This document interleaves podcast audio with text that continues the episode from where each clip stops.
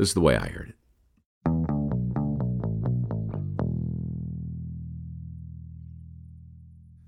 Sometime in the early morning hours of December 11th, on the two year anniversary of the diagnosis, Mark decided he'd had enough.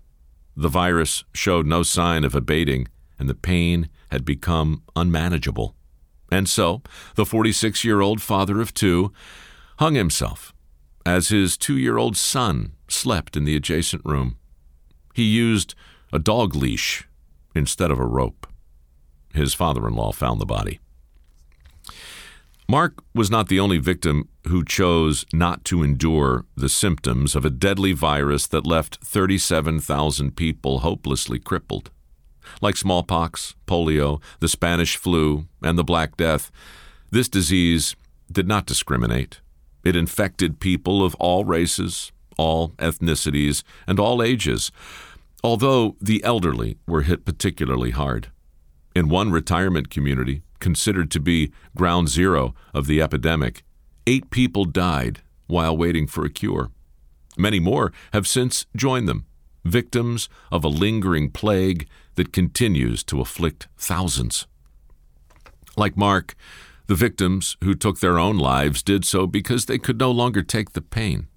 William Foxton, for instance, a 65 year old British war hero and pensioner, shot himself in the head shortly after being diagnosed.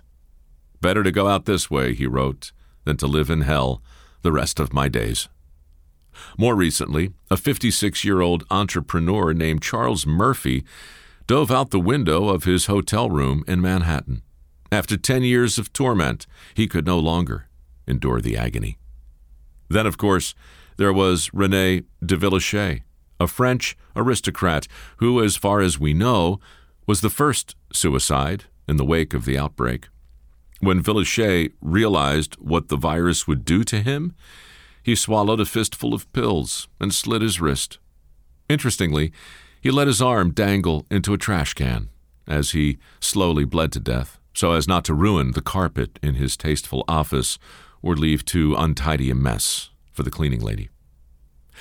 Though most of the victims were everyday people, a number of celebrities were also infected. Steven Spielberg, Zsa Zsa Gabor, Larry King, they all suffered terribly but survived the ordeal. So too did John Malkovich, who was remarkably sanguine about the scourge that left him crippled. I no longer view the whole thing as a negative experience, he said. Looking back, I see it as a valuable life lesson. Perhaps the most enlightening perspective was that of Elie Wiesel, the Holocaust survivor who died a few years after being diagnosed.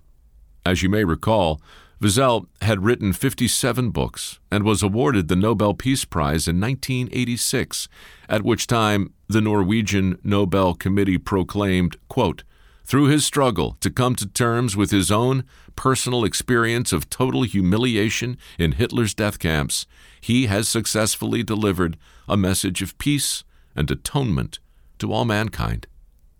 Perhaps that's why his reaction to the virus was so memorable when Oprah Winfrey asked him to describe the exact moment he learned that he and his wife had been infected. We were stunned said Wiesel. But the feeling quickly passed, and seconds later I looked at Marianne and said, We have seen worse, my darling. And so we simply got on with our lives as best we could. In the end, the scourge of 2008 left in its wake a trail of heartbreak and loss. Some of the victims recovered completely, some took their own lives, but most, like Elie Wiesel, endured the agony as best they could, waiting and hoping that somehow a cure would be found to make them whole again. But only one of the virus's victims died of shame. Mark, the 46 year old father of two, who hung himself with a dog leash on the second anniversary of the outbreak, exactly two years after he and the rest of the world learned the truth about the despicable huckster whose contemptible lies had spread around the world like a virus. The truth of a con man whose bottomless greed was the contagion that wiped out $65 billion in savings and crippled 37,000 investors. A human pestilence whose name was simply too painful for Mark to live with. A name inherited by a son from a father who broke his heart. Madoff.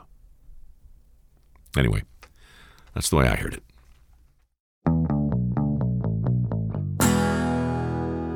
What do you think? Did I go too far? Is it wrong to compare a man to a virus, an infection? Personally, I don't think so. I think of myself as a fairly forgiving type of guy, but when it comes to this kind of graft, this kind of con, mm, what Madoff did was just deplorable. And I remember reading about his victims and just feeling so so bad for them because if you've read my book, you'll know I was also feeling sorry for myself. I was not caught up in Bernie Madoff's web, but I did get caught up once upon a time in a Ponzi scheme on a much smaller level. I was in my late 30s and had a trusted financial advisor with whom I had invested every penny I'd ever I'd ever earned. And uh, it was revealed to my shock and dismay, along with the shock and dismay of dozens of others, that the money simply wasn't there. The whole thing had been a ruse. And I don't write about the details of this because legally I'm, I'm not allowed to. There was a settlement, and in the end, I came out okay. But a lot of people didn't. And the feeling, oh, God, the feeling of realizing the safety net you thought you had beneath you is not really there. That is, uh, that is something worth writing about, for me anyway. So I did in my book, The Way I Heard It, which apropos of nothing, would look terrific in a stocking this Christmas, don't you think?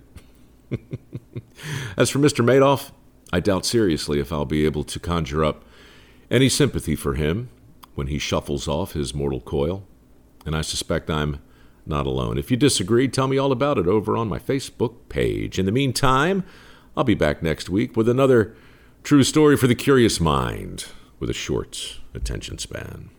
Till then. If you own a vehicle with less than 200,000 miles and have an auto warranty about to expire or no warranty coverage at all, listen up. CarShield has a low-cost month-to-month vehicle protection plan that covers more parts than ever. Visit carshield.com/audio to find out how you could pay almost nothing for covered auto repairs. Drivers who activate this vehicle protection today will also receive free roadside assistance, free towing, and car rental options at no additional cost. Get your free quote today at carshield.com/audio. That's carshield.com/audio.